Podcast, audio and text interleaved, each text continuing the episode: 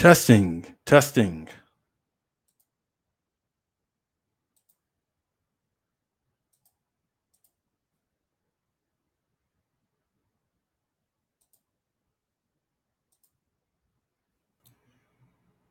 Can you hear me?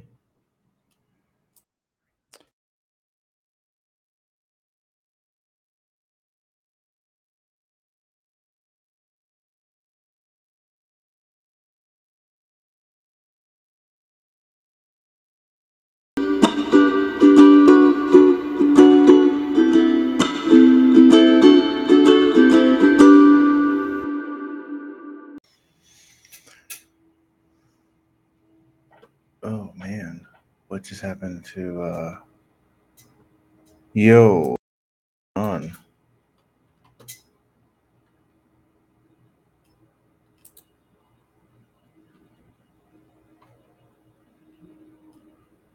I am having some technical difficulties today, people.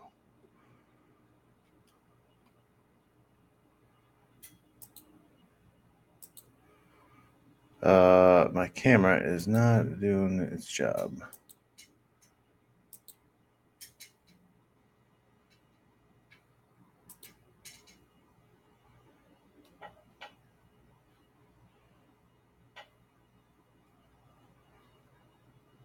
is happening? All right, I'm sorry, guys. I don't know what's going on.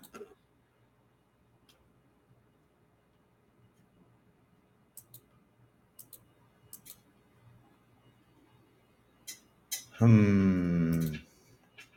Having a meltdown here.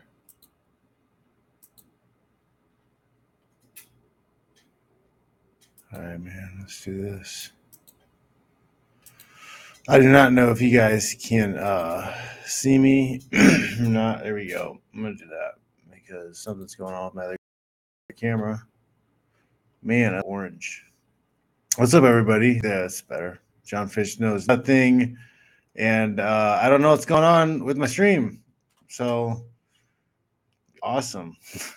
All right, guys. Uh, thanks for uh, hanging out through the te- technical difficulties. I'll play something pretty and then talk to our guest. All right.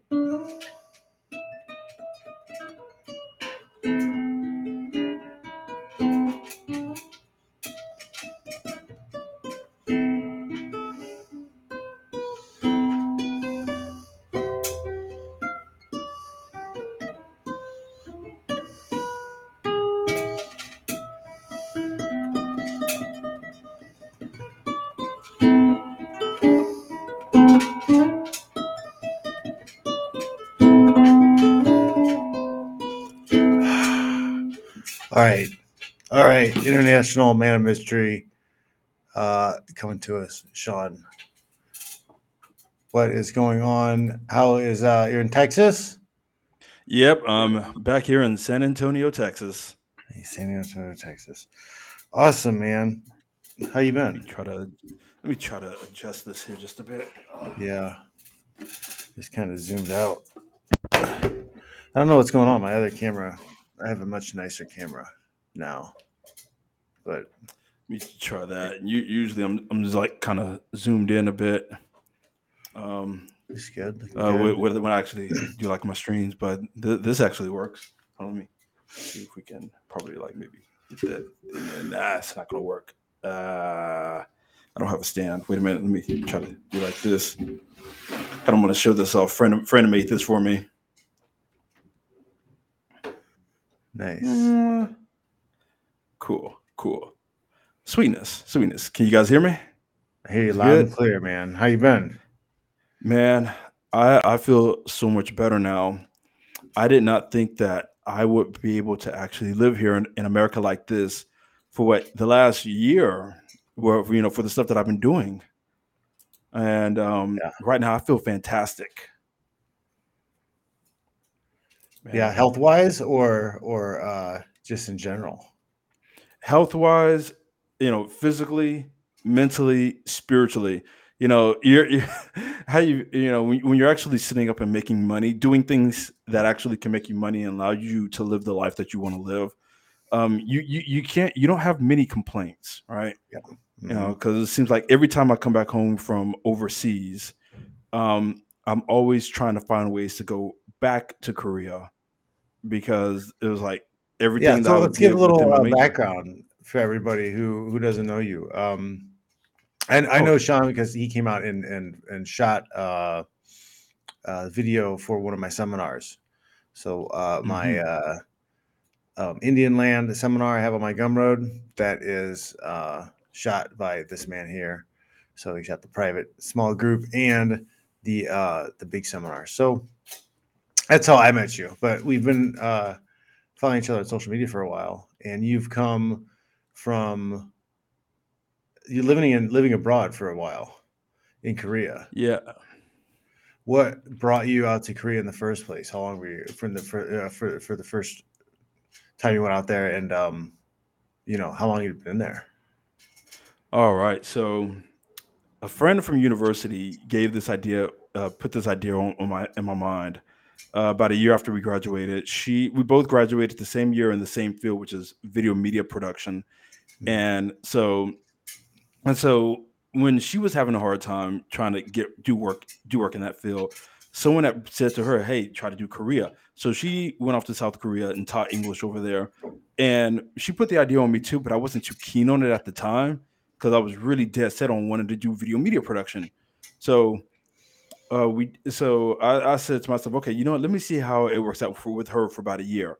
A year goes by, and she says that it was probably the most fun she ever had uh, doing so. So I go over there, I do it.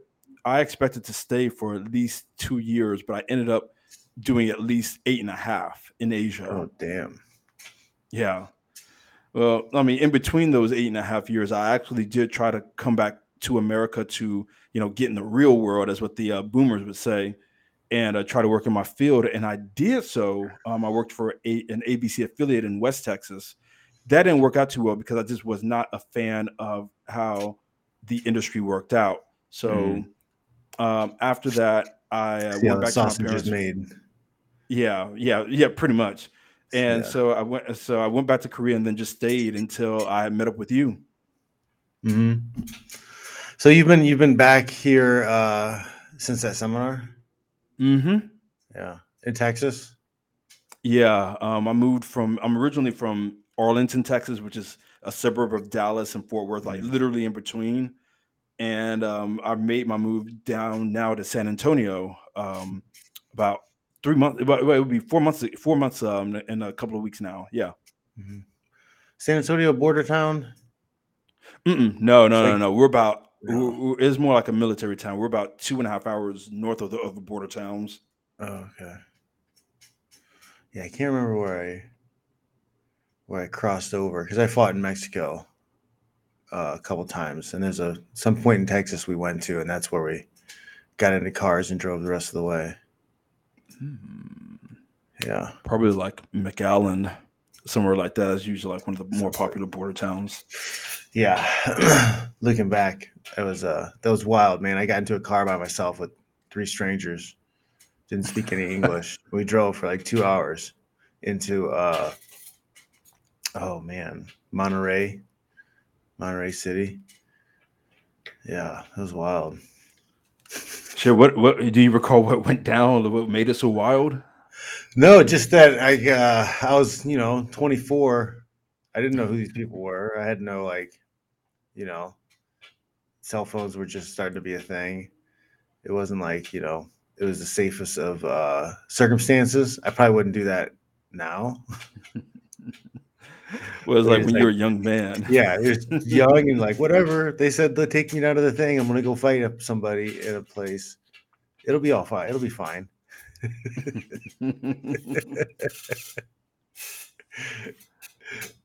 Oh, man. So what are you, what are you doing now?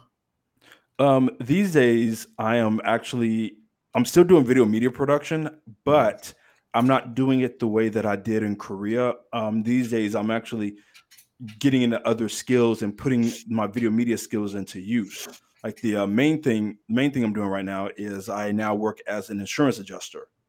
Mm. Great guy uh, by the name of Steven Story got me into this. I interviewed him on my podcast last year, and um, yeah, I and him. I say what? I think I follow him. Yeah, he's a, he's a great guy. He's he's super awesome, and because of and but because of um, uh, we I interviewed him on my podcast. He and I wanted to talk to him because he was living in Brazil. Wanted to know how he was doing, what he was doing. And the week I came back, I think after I worked with you, he called me up and says, "Hey, get into insurance adjusting right now. I'm gonna give you this course. I want you to buy this course, get into it, and you'll get to work." And that's how I've been able to live here in America ever since. Damn. What does insurance adjusting pertain?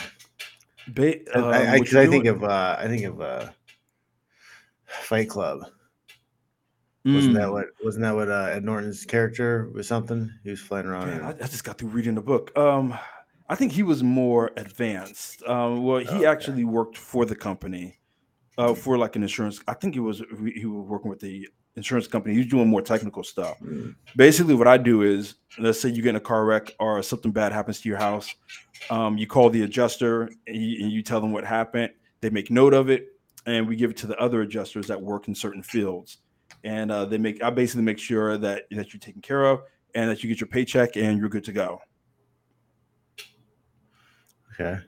It's not it's not the most it's not the most glamorous work, but it's a start for for what I want to do. Yeah. Yeah, man. If you can work from your home too and you don't have to uh, report to anybody, like minute by minute, sitting in an office.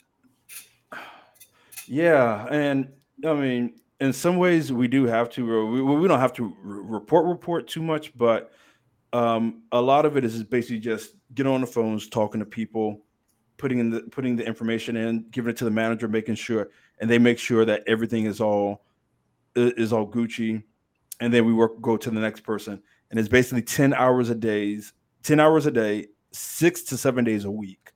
I mean, it's like, uh, like I said, it's not the most glamorous job, and sometimes you can just feel really dull just sitting on your ass, just sitting on your ass, feeling yourself getting fat and all. But once you, but uh, once that check comes in, you're making like, I'm making uh, my last employment, I was making over twenty-three hundred dollars a week. Um, um, I, that's after taxes, and I'm like, shit, man, I can, I'm not gonna complain about this too much. I can just buy a gym membership, you know, mm-hmm. buy some, buy some, buy some uh, um, weights and stuff at the house. Work out before I go to work. Some resistance. And then work out. Get the uh, resistance yeah. bands. Yeah. Yeah, do, doing all the uh, the stuff that the um yeah, my resistance band the, course the stuff that you made. You. yeah, all, you, using your courses to help me out. Yeah. Oh man, yeah. I still uh, I uh, I'm, I still use the uh, bands. I mix them in with my other stuff I'm doing. It's nice to get a little uh, variation. Yeah. What was it that? So you you uh. You find your way over to uh, South Korea. So what, what was the type of work you were doing? Oh, I did a lot of things. The um, the first thing that I did was be an English teacher. That that was my main thing. I was that was the legal way I could stay into the country. So like they say, okay, you have your college degree, you have no prior um, criminal record. You can come in here and you can teach our kids. But while I was doing that, I was also putting putting in work again, using my my degree, and create a YouTube channel where I would interview people all throughout Korea and Japan, and I just try to get some information about um, you know about about uh, about on people's opinions about certain things in the country or outside of the country. Um, in between all of that, I worked as a freelancer, and I worked with um, small and big name companies and uh, big name individuals. Um, trying to make trying to make sure everything that they do in Korea, or everything in Korea for them was just the absolute best. Like uh, the the one big person I worked with, they were a multi-platinum um, artist, rapper here in America, and him and his and, and uh, his team, they were they were working on a uh, blockchain, basically to just help people out. I mean, to do things with cryptocurrency. That was cool. And the last thing I did was acting, and I uh, acted in a movie, and I acted in two dramas that's on Netflix right now. Really? Yeah. That's awesome. I just wish I stayed longer so I can be on Squid Game. Man. Just missed it. Like, just that much. Just missed it. That's funny. I'm just Man, like, what, hey, what, uh, I'm like, what are some of the things that you... really liked about living in South Korea, because I've been to I've been to Tokyo like five times, but that's not the same as, you know, like living somewhere for an extended period of time. Even when I spent it, I spent a month in Thailand, and even that is, uh, you know, you're barely feeling, you're barely getting a, a feel for the place in that much time. Whew, the thing I liked about Korea the most, the the fact that I could really be myself and not be afraid of what other people thought of me, you know, outside of the other foreigners that lived up there, but they come and go, right? I was, I love the feeling of really being different, not just in my skin color, but just, but just being someone that, that most other people wouldn't expect from a foreigner. And cause it's like, whenever you have, like I said, you have so many foreigners that come and go, and they're all the same. They're all cookie cutter. I wasn't. I was never, ever cookie cutter. Basic. Yeah, super basic. Mm-hmm. I mean, you got your basic bitches and your, and your basic bros up there. And so, but I, I used, I took that as a chance to be like, hey, people always in America say to me, oh, Sean, you're weird. And I was like, okay. So I, I was able, I was allowed to be weird. Weird, um, crazy. Mm-hmm, mm-hmm. Oh yeah, I mean, I mean, you got to be crazy to live thirty minutes from North Korea. You got to be crazy to do that. Yeah, yeah. You you you got to be crazy to go to another country, not know the language, and adapt to it, and try to uh, speak it. Because if you can mm-hmm. at least attempt to speak the language, they'll love you. Yeah, they'll love you. That's got yeah, that's got to be the language, man. That'd be so hard. I mean, I, mean, I guess. You think it's so hard because you're surrounded by your, your own language all the time. But like, if it came down to survival and it's like, yeah, no one else is speaking English, I got to figure it out. Yeah. It, when I remember my uh, mom's old hairdresser, uh, he served in the military. I think he was in Vietnam. So if you look at him, he doesn't look it because he looked, he looked pretty good for his age. But anyway, I'll never forget. He said to me, if you want to learn the language properly, any language properly, talk to the kids or talk to the elderly, because they will tell it to you like it is. And when I was, when I spoke to my students in Korean, you know, like right, right behind my teacher's back, because we're not supposed to, um, mm-hmm. they would teach me a couple of things. It was like, no, Sean, teacher, no, that's not how you say that. They would just straight up just just give you hell for it until you got it right. And uh, it worked. I'm not as fluent as I like to be, but it worked. A little bit goes a long way, I bet. Hmm. But um, how uh, how is the dating in South Korea? Well, I'm glad you asked that question, man. I, I was just talking to some people about that. Dating is, is, new, is, is this a new place people need to be taking trips to instead of Poland and wherever. Oh man, shoot! I've seen for other people, I've seen some of the most pasty-looking white boys date some of the finest Korean women out there, and I'm just like, how, how. You know, but you know, at first I was like, how? Well, in my first year, I was like, how? But then as I started to actually talk to the ladies and understand, I said, oh, okay. But uh, for me personally, it was great. I dated Korean women. I've dated women from parts of Africa, parts of South America. Oh, shoot. Hold on. Can I take this? Hello? Watch him make his money. Hey, uh, can I call you right back? I'm doing a podcast right now. All right, cool. Rolling in the checks. Bye-bye. Lo siento, miane yo, gomenasai. Sorry about that, y'all. That was uh, one of my pro wrestling friends. Oh, nice. But um, to answer the question, I, um, I, uh, yeah, I dated women from Korea, other parts of Asia, South America, Europe, and Africa. So, yeah, that's it. That's interesting. Uh... Like what what are uh, common tourists into South Korea? Like who are the people that are like transient and are there a lot? You know, you mentioned like students, South, you know, Africa, and you know, or is it like heavily transient and there's people from all over the place? Because I mean, like when I was in uh, um, Thailand, it was like there's a lot of Australians and there's a lot of uh, Germans. Dude, there were, in terms of Europeans, there were a lot of Germans. No, no, there were a lot of French and Germans in Korea, and, and Russians in Korea for some reason. I mean, where they were either there for studying or they were there just for like some kind of work stuff. Yeah. And, and, and, um, but it's like in terms of Europeans, that's what I saw. But in terms of Africans, I saw a lot of Ghanans and South Africans, and and a couple and a, and a lot of Nigerians. What, what are the best? Of, what are the best Africans to date? Ooh, South Africans. No, no, no, no, no, no, no. Oh man, it's a it's a hard tie between either South Africans or Ghanans. Man, women are beautiful. Yeah, I've, I've dated a couple girls from Ghana, and they're like stubborn. It's too much. Man, that's crazy. I haven't had that happen. I'm guessing, like, I, I put off a presence of just, hey, just don't, don't, don't give me any bull crap. Please yeah. don't. You know, the moment, yeah, the moment I sense it, the moment I sense it, I'm gone. Oh, Moroccans, yeah, I, I um, I was cool with a Moroccan. I wanted to date her, but uh, got in chat, but uh, it just never happened. So many of them were students, and our dates never lasted a long time. Oh yeah.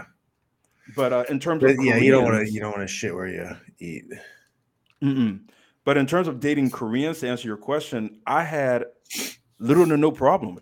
There were a lot of Korean women that wanted to be with a black guy, and, and just and, or just American in general, and um, and um, you know, due to me having to be away all the time, we weren't able to make it long term. But um, but that's not to say though we didn't we didn't make some things work out. You know, like going into the uh, uh, what's that? What do they call it? The the uh, love rooms or the date love hotels, basically. So they have they have love hotels, date date rooms. That's funny.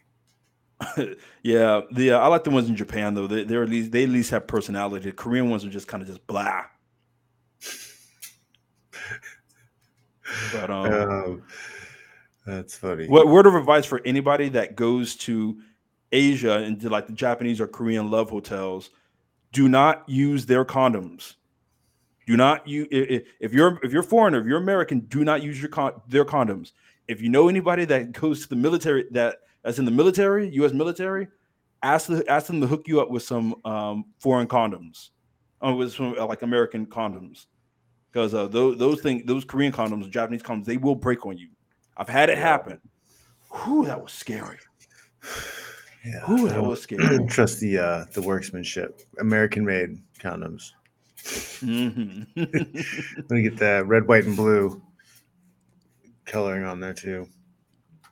Yeah, it's like a seven forty-seven. Trying? No, I'm not gonna go that far.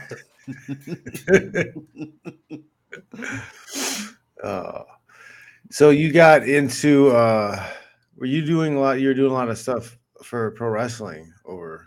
Over there, weren't you?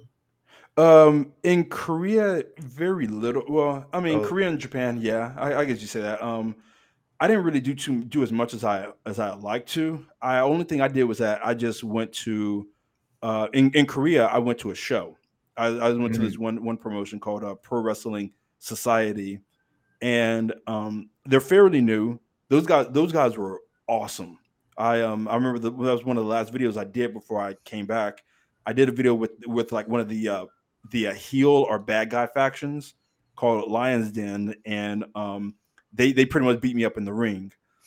Um, yeah, and I, and I almost had I thought I had gotten a concussion when they like did like a shoot punch on me, like a like one of those fake uh, internet punch no internet uh, wrestling punches. It's like I tried to do do a fall um, in pro wrestling because the way you fall is similar to how you fall have to have to fall in uh, jiu-jitsu. Yeah, you do like the break like, fall, and you hit, you make the big sound.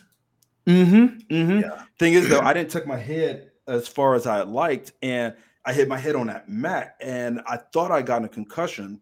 Thankfully, I didn't, but I was still in a lot of pain. Scramble your brains a little bit on the mat. Yes. Yeah. uh, in Japan, yeah, that's why I don't. I, uh, people ask me about the pro wrestling thing. I'm just like, you beat your, you beat the shit out of yourself.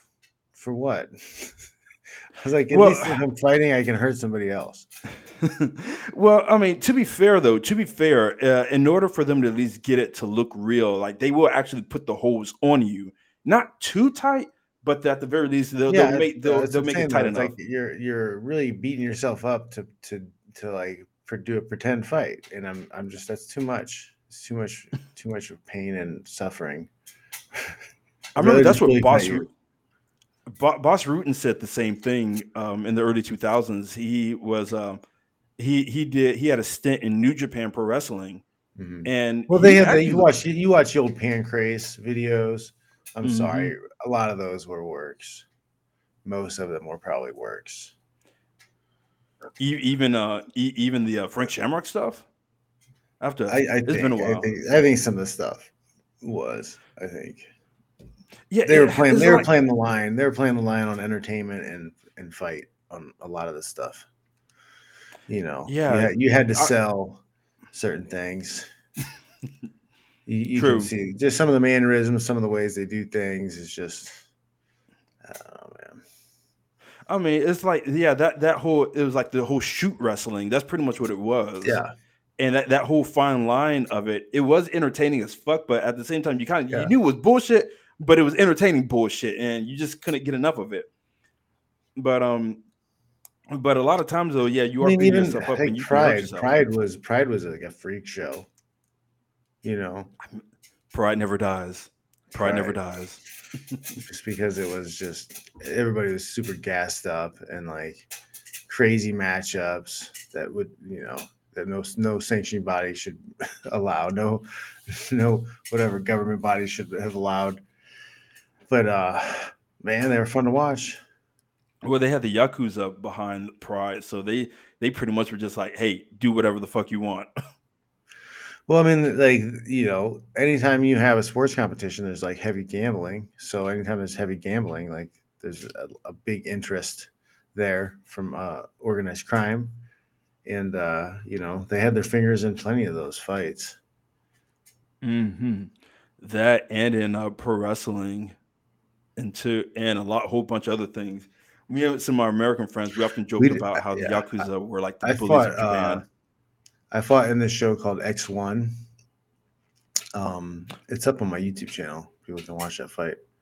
But uh, it was our... our uh, our friend Brian Johnson, he'd fought in the U F C. He was a A K A member back in the day.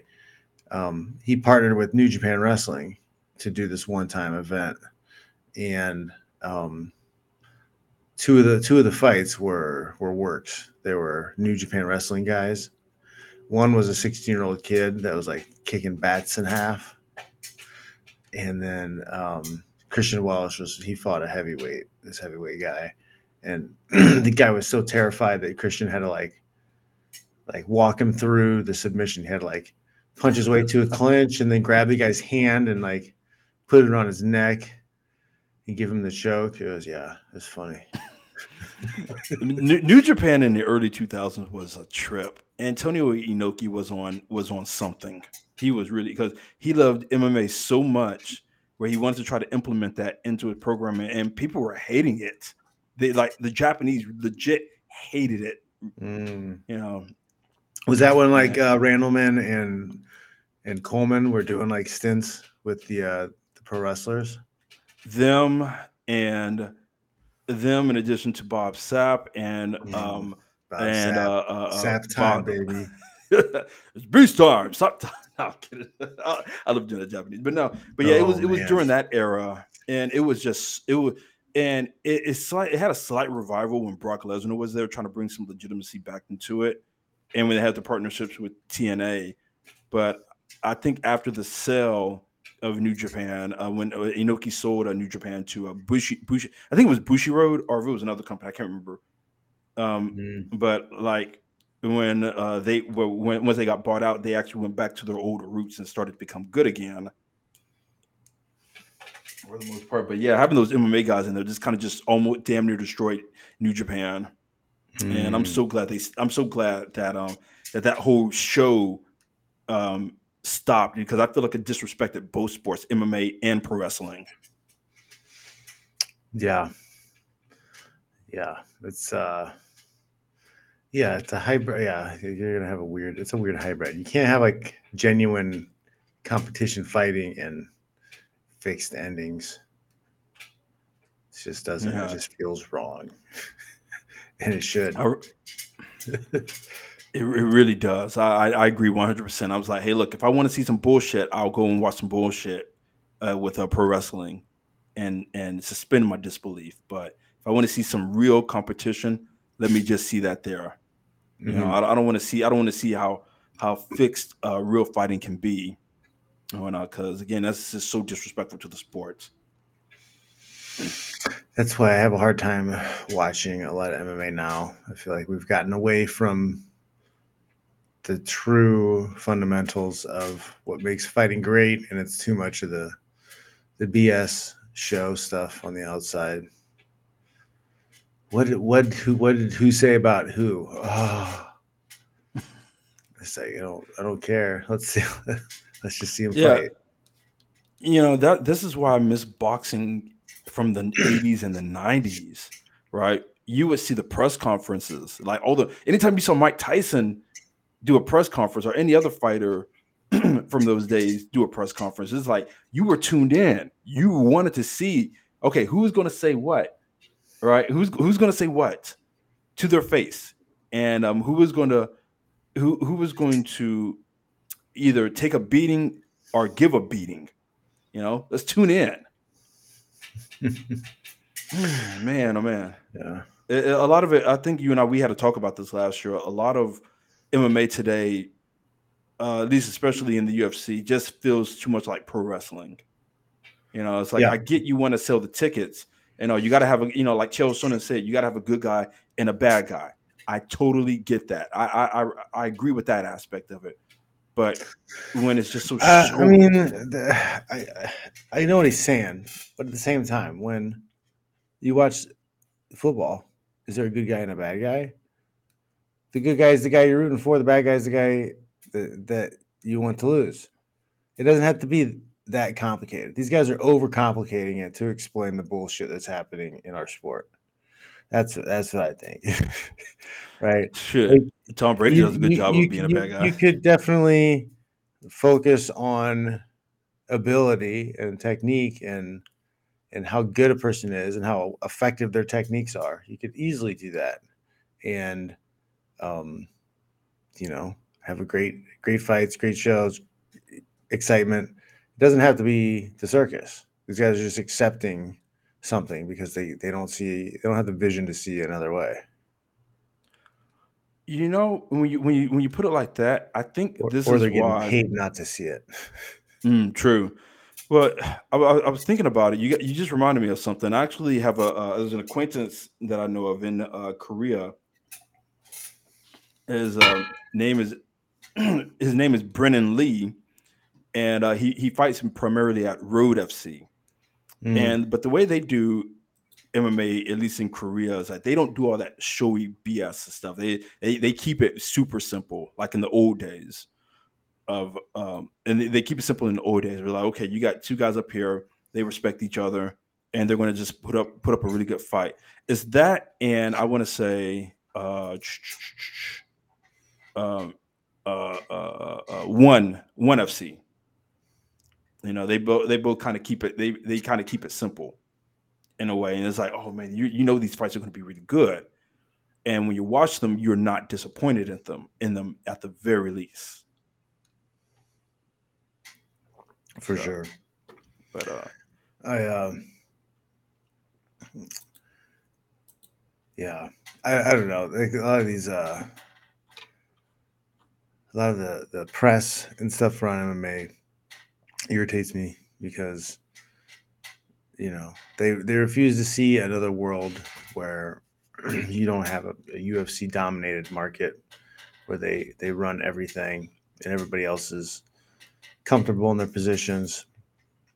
It's just uh it's frustrating. Yeah, I think we need to bring pressure back into our sports and make everything less comfortable in a lot of sports. You know, every, everyone's too comfortable now to say what, do whatever they want and say whatever they want, and they don't, they they do not uh, um, have any real major consequences. You know, they may say, "Oh, we're going to fine this person for this, that, and the other," but they're not really. I don't think they're being fined. You know, but but did Dana White really hold the fines for people? I mean, I mean, like Yeah, like the, the idea that he has that much power over the athletes, or that the promoter in, in itself is more somehow more important than the fighter themselves. Like, it's just a uh, a necessary tool to see the fight, but like it could be any promoter. It doesn't have to be, you know, this this uh, entity controlling everything. It's frustrating. It should be the focus needs to be at, at the fighters and the belts, not. Not the promoter, not the promotion. And that's just something that I have a hard time with a lot of these guys in the press and uh, other fighters who they just can't seem to see the world without bowing down to one promoter, at least one promoter. Because would you would you say that would be because of the fact that that U F C is like the top game and everyone just just wanted to be able to make the promoter and stuff happy just so they can just try to get the money that they think that they're going to get? Yeah, I think it's because it's a direct, um, it's run, it's, you know, water running downstream, um, because the fact that the, the baseline of this, the sport is based on, you know, conflict of interests, you know, the, the promoter controls uh, exclusive, exclusive contracts, uh, the title and, you know, your rank.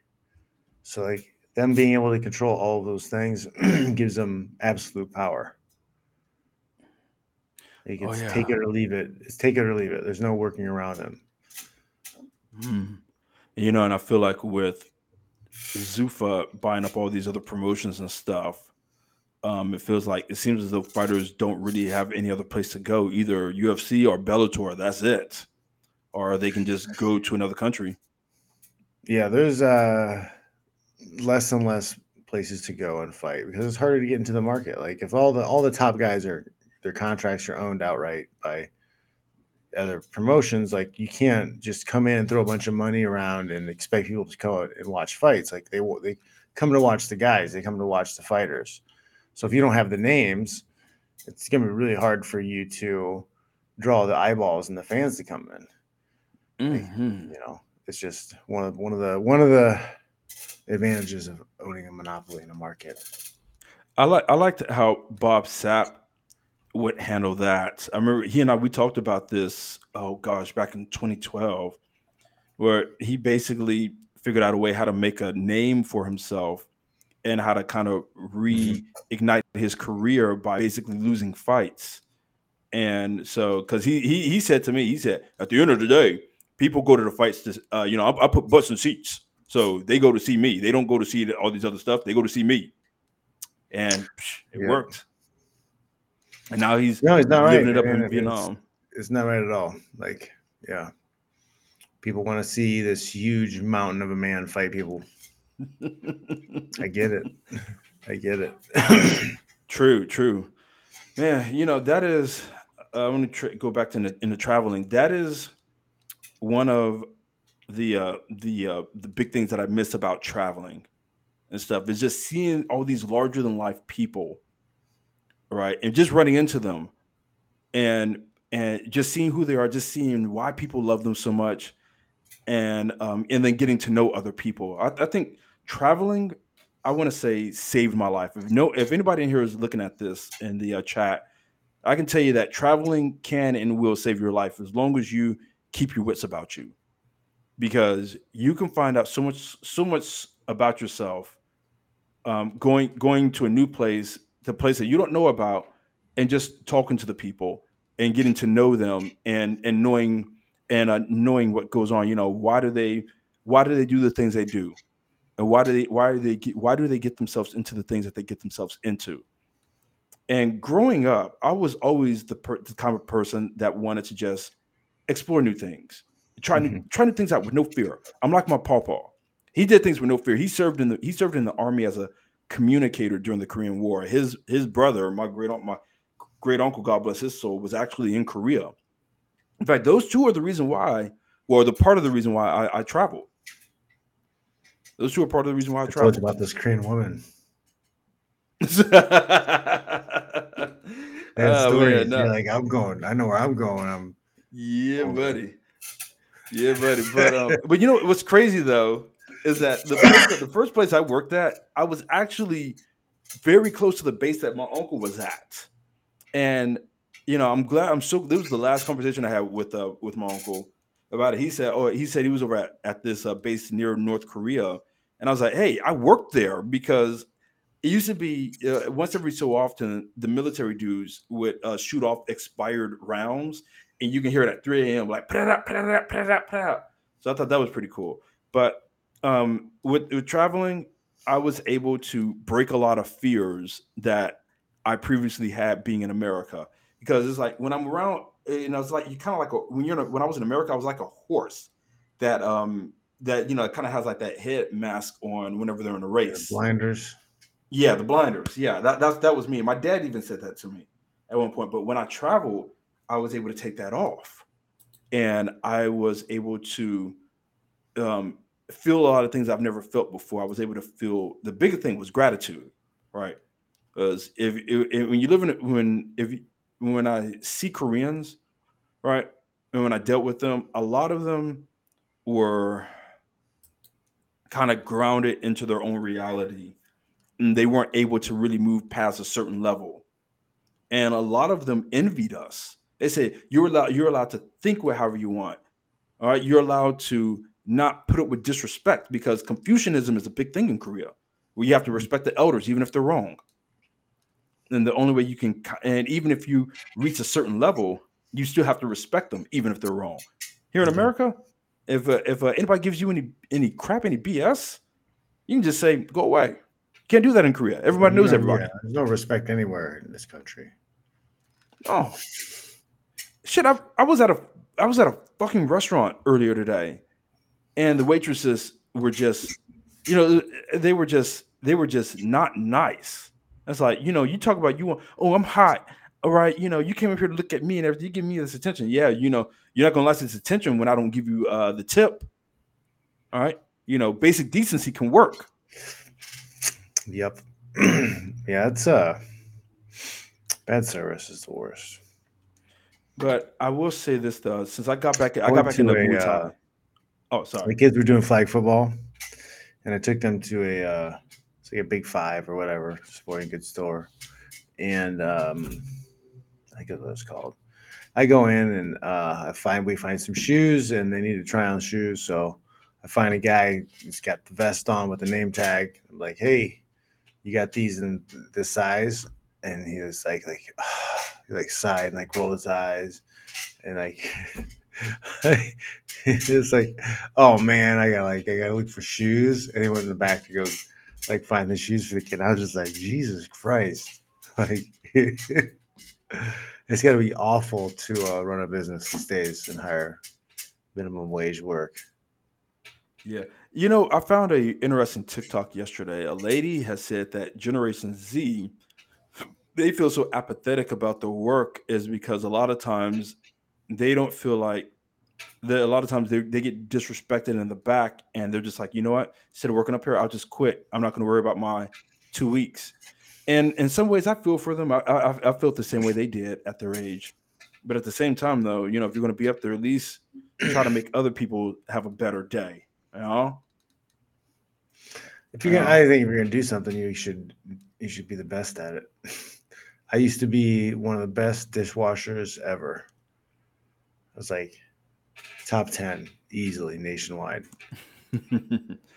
Scrubbing in there like hard, like, oh, let me just get this just grease out of here. On I was, I was on my task. I'd get my little my little crouched stance position with my feet, sumo squat like wide, wash it off. Stock the liquor.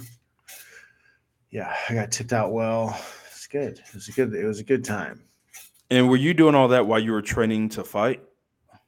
Uh, yeah. Those are like those are the nights that I had to like make money when I was doing my training. I worked, uh, you know, two to four nights a week, washing dishes for a little while, and I made I made about two hundred dollars a night those days.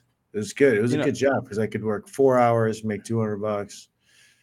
I only, I was living off like eight hundred bucks a month. It's like I was doing good. You know, and I think martial arts, people don't under people that are not fighters don't seem to understand that martial arts can really help you to build discipline. It can build help you to build solid discipline and pretty much taking care of anything and everything. Mm-hmm. Because you know, well, one of the things is that you know that Um, if if um, if your coach finds out that you were bullshitting outside of it, then um, he'll he'll he'll set you straight, or he'll have someone else come and set you straight. Mm-hmm. um, I mean, if you if you're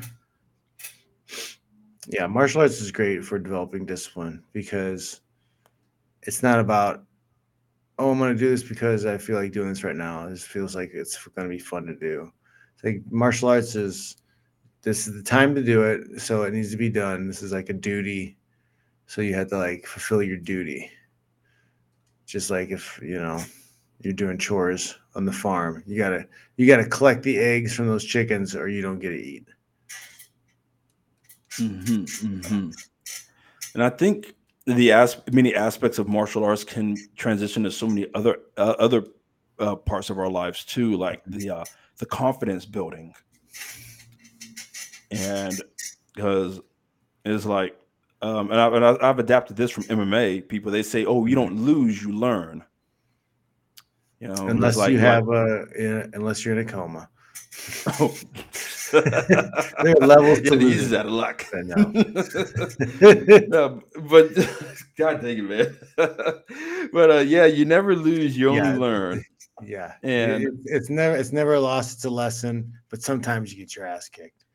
Mm-hmm.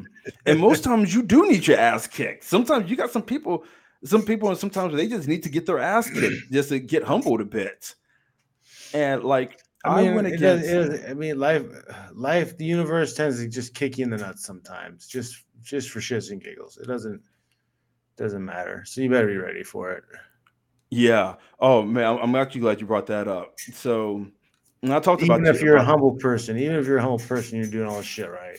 Universal yeah. still, you know, little Loki kicking the nuts. It has a fun time. Yeah, and the universe like, ha, ha, ha, ha, look at him grabbing his nuts yep. like that. Ha, ha, like, you thought you had all this shit. You, you thought you're doing good. You're doing it all right. Ha, ha, ha. Yeah, I mean, shit, you, you read the Bible. Job, I mean, the book little, of Job little, is really good on it's that. It's a little chaos. It's just, it's just the, uh, you have to be comfortable with that idea that, like, chaos is a regular usual part of life. Like, you can't get mad at when it happens. You, it needs to be expected. Like, chaos is going to happen. Oh, oh, absolutely. Yeah. Yeah. I mean, and when you deal with that chaos, right, is is not so much how you react to it, it's how you respond to it. And if you never really been into it, yeah, you're going to you're going to be freak, you're going to be freaking out for a little bit at first, but once it happens again, and once it keeps happening, you'll get used to it. You're like, okay, all right, this is happening. I'm not gonna. I'm not gonna stress. You start laughing at it. You start laughing yeah. at the ridiculousness of it. I'm like, ha ha ha! Of course, this happened to me right now. Of course, it's what exactly the worst possible thing. It happened. I knew it. Great. You know, and I think that's something a lot of young men, um, especially with my generation, um, just don't know how to handle it. Like the moment they get just a little itty bit of we're, pressure. We're all told that if we do certain things, we check certain boxes, if we do if we do it the right way, we do it this way, we're gonna get the payoff. And then you do all those things, and then you're thirty-five and there's no payoff, and you get a little salty. Yeah, that red pill rage. Yes. God. Have, have you ever um, experienced red pill rage at one point, at any point when you were trying to kind of learn? Not, not, not, I don't think necessarily that I was uh, overcome with like anger or whatever.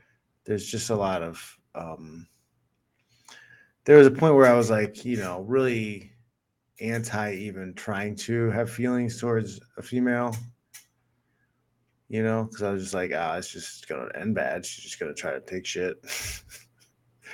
What's the point? Um, but I never got into the rage. I never got really, you know, super angry. Because, like, I was always hovering on that line. I always kind of knew, you know, always kind of knew. But I was like, no, I got to stick to the blue pill thing because that's that's the right way. You know, I want to point this out to, like, the end of the viewers up there, any of your viewers that's into the red pill. Um I actually did experience red pill rage four years ago, and but it came from really looking into myself, under some into something that was just, that sat deep in me that I didn't know about. And I took, I unfortunately took it out on a woman that saved my life. Right, this woman was good for me. I, I would not be here if it wasn't for her. I had got pneumonia five years ago. No, yeah, five years ago I got pneumonia. She saved my life. She she came from Busan to outside of Seoul, which is about a five-hour train train ride. She came on a holiday to make sure I didn't, and stayed at my house to make sure I didn't die. She fed me, this, that, and the other. I wanted to marry this woman. All right, and then the next year, the next year, um, something really deep in me came came out that I, that I didn't realize that that was, you know, it was the cause of, that was the source of my frustrations, and I took it out on her. And uh, but I think I did some other stuff. I just didn't even realize it. I mean, she just said, "Hey, that's it. I'm done with you." But um, all I want to say is that for all of you young guys in here li- listening in, allow yourself to get metaphorically punched in the face for a bit when you're young, so that as you get older, you can you you can really just uh, um, you know, do what John said: laugh laugh laugh off bad, the bad things that happen, and just know that they're not forever. Accept the yeah, you gotta accept the preposterousness of all of it and laugh at it. Mm-hmm. Like, yeah. I just walk the earth like Kane from Kung Fu. Gosh.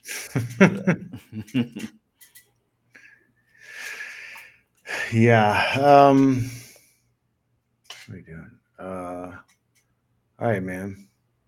We're running about an hour here. Had a little bit of technical issues at the beginning. We got it sorted. No problem. The uh, the boomer in the house figured it out. Mm-hmm. Yeah, like the, like fight through it. So, uh, what do you have going on right now? What do you what do you got going on that people need to know about?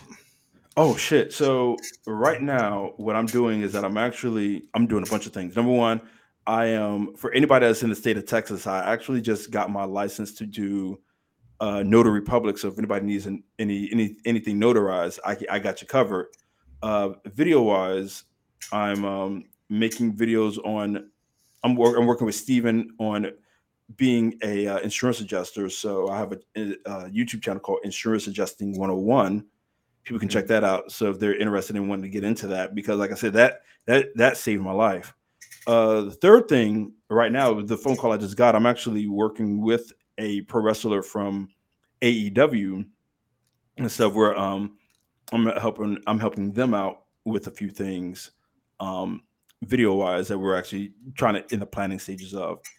And the uh, fourth thing right now is uh, I'm trying to restructure my YouTube channel, Sean On Site, to be where I can like go off and do interviews with people on the street and um, try to get, try to, try to uh, get a few things, try to get some information out of people, make people laugh basically, you know, yeah. It's a fucked up world, man. So people need to laugh. Nice. All right, guys. Make sure you're uh, checking Sean out on all this stuff. Thanks for coming on, being a guest. I'm gonna I'm gonna play the monsters off or something. All right, man. Take you later, Sean. Right, thanks for coming, coming on. Uh, P C. All right, dudes. What we doing?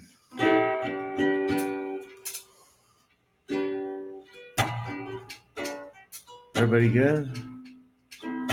I'm good.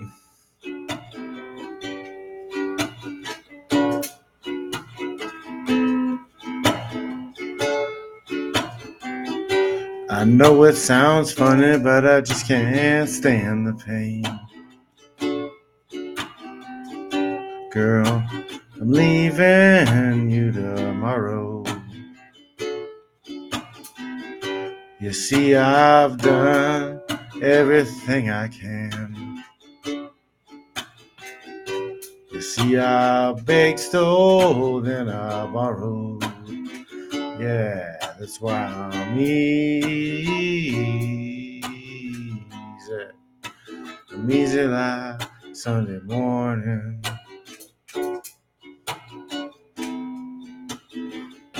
That's why I'm easy. I'm easy like Sunday morning.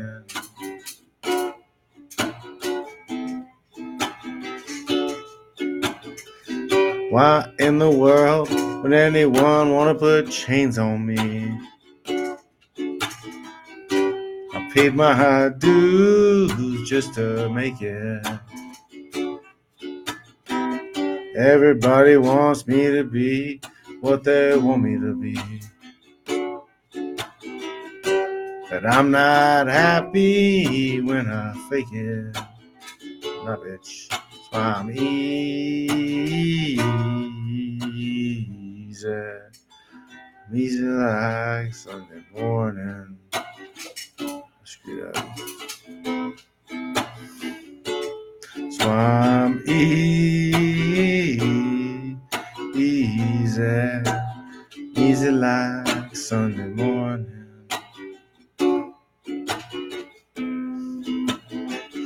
I wanna be free, ooh, just me.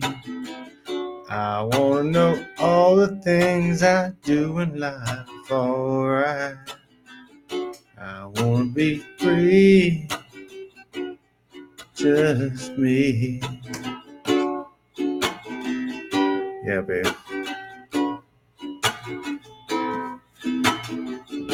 That's why I'm easy,